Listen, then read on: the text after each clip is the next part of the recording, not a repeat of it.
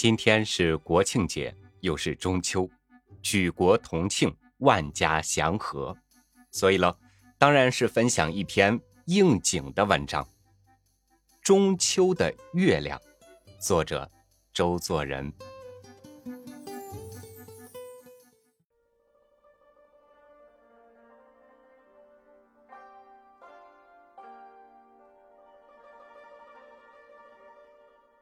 周礼臣著《燕京岁时记》云：“京师之曰八月节者，即中秋也。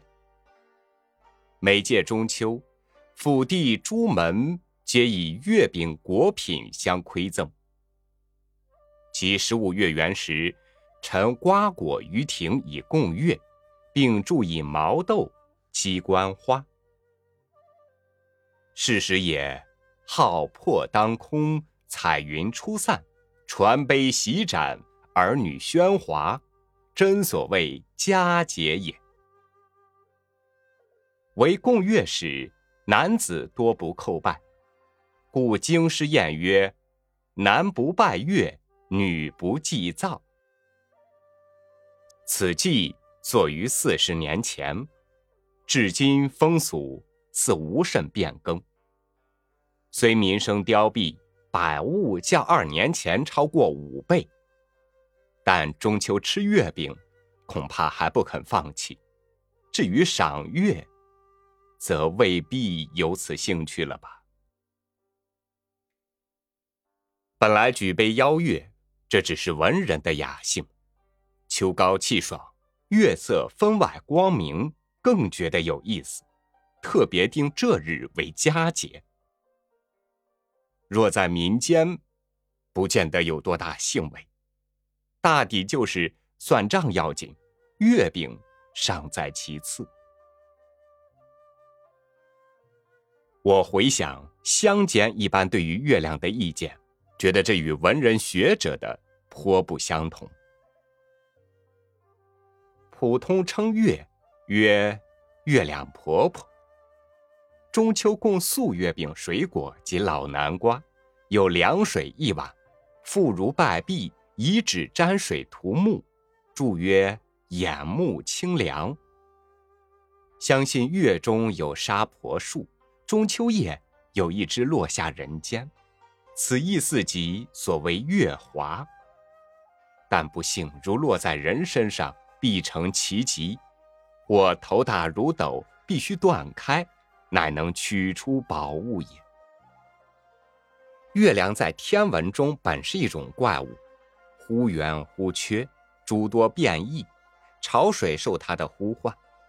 古人又相信其与女人生活有关。更奇的是，与精神病者也有微妙的关系。拉丁文便称此病“日月光病”，仿佛与日射病可以对比似的。这说法，现代医家当然是不承认了，但是我还有点相信，不是说其间隔发作的类似，实在觉得月亮有其可怕的一面，患怔冲的人见了会生影响，正是可能的事吧。好多年夜间从东城口家来，路上望见在昏黑的天上挂着一钩深黄的残月。看去很是凄惨。我想，我们现代都市人尚且如此感觉，古时原始生活的人，当更如何？住在岩窟之下，遇见这种情景，听着豺狼扑叫、夜鸟飞鸣，大约没有什么好心情。即使并无这些禽兽骚扰，但是那月亮的威吓也就够了。它简直是一个妖怪，别的种种异物喜欢在月夜出现，这也只是风云际会，不过跑龙套罢了。等到月亮渐渐的圆了起来，它的形象也渐渐和善了。往前后的三天光景，几乎是一位富翁的脸，难怪能够得到许多人的喜悦。可是总有一股冷气，无论如何还是去不掉的。只恐琼楼玉宇，高处不胜寒。东坡这句词很能写出明月的精神来。向来传说的钟爱之意，究竟是否寄托在内，现在不关重要，可以姑且不谈。总之，我与赏月无甚趣味。赏雪、赏雨也是一样，因为对于自然还是未过于爱，自己不敢相信已经克服了自然，所以有些文明人的享乐是与我颇少缘分的。中秋的意义，在我个人看来，吃月饼之重要，待过于看月亮，而还账。又过于吃月饼，然则我诚有未免为乡人也。一九四零年九月作，选自《药堂语录》。